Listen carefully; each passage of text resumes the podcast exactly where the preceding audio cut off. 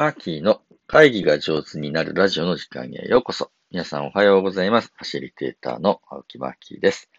このラジオでは、私、オンライン会議ファシリテーターの青木マーキーが毎朝10分会議が上手になるコツをお届けしております。5月7日金曜日朝の配信です。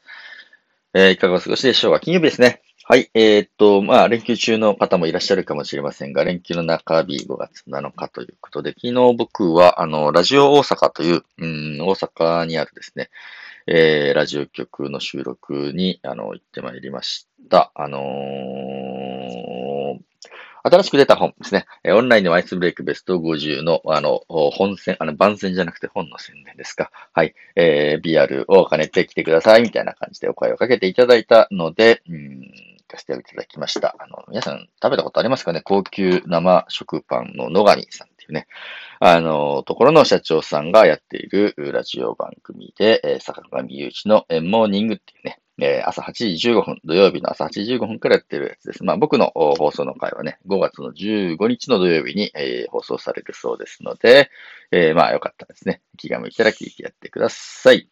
え、そのラジオ局に行って、あのね、えー、ディレクターの方がですね、バンディ石田さんって言うんですけれど、まあ、パーソナリティもされている方がですね、いろいろこう、事前の打ち合わせのところでお話を聞いてくださって、主にですね、えー、くっついてくるっていうか気にしてくださったのは山伏修行の話を聞きたいというふうにしてね、いろいろお聞きくださいました。うん。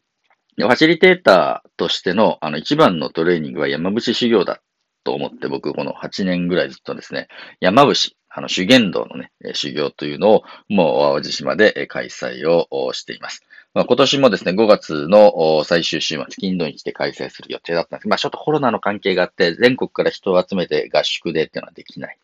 えー、という様式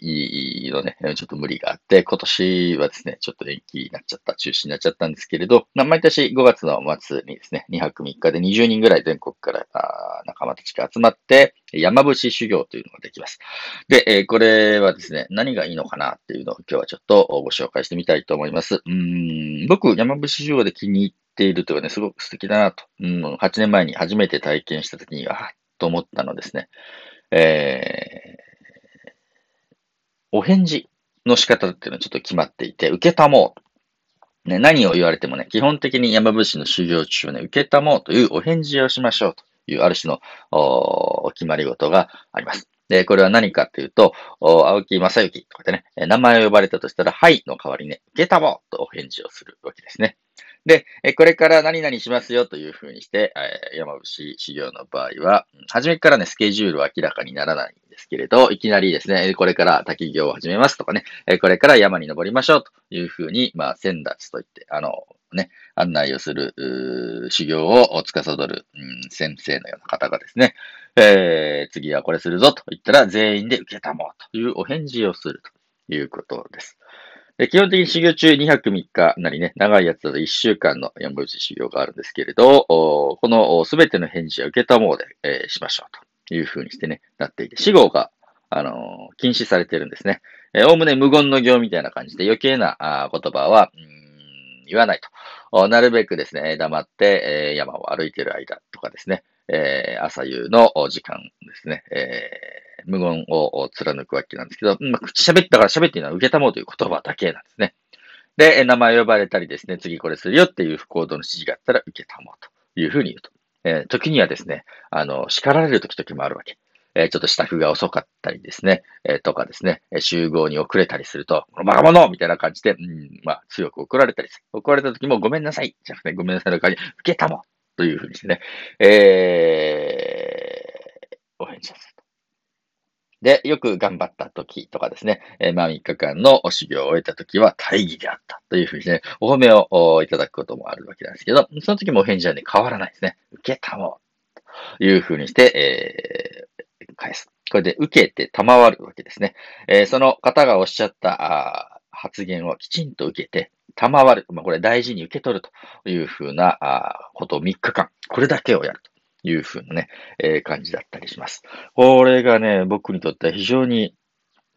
なんだろうね、自分の中で、えー、大切な言葉になっていて。いろんな状況ってありますね。で、周りの人から、あの、罵声を飛び受けたりとかですね、えー、なじられたりとかね、えー、非難されたり、うーん、もしくはね、お褒めいただいたりすることもあると思うんだけど、皆さんもあると思う。それね、いえいえそんなとか、いや、実はこういう理由があってっていうね、えー、言い訳をしたり、えー、受け取れなかったり、謙遜をしたりしないで、いただいたあお声を全部受けて、賜る、受けたもうと、こうやって受け取る姿勢が僕に足らなかったんだな。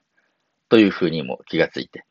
難癖をつけたり、えー、なんか理由をつけてそれを受け取らないでいようとしたり、私なんかとてもそんなんじゃないですからと言って、えー、いやいやというふうにして、えー、謙遜したりしないで、相手の言った、あ言ってくださった言葉を100%受けたもうと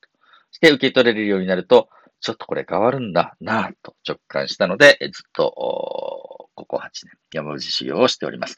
えー、これすることによって僕のファシリテーションスタイルというのは実は大きく変わりました。うん、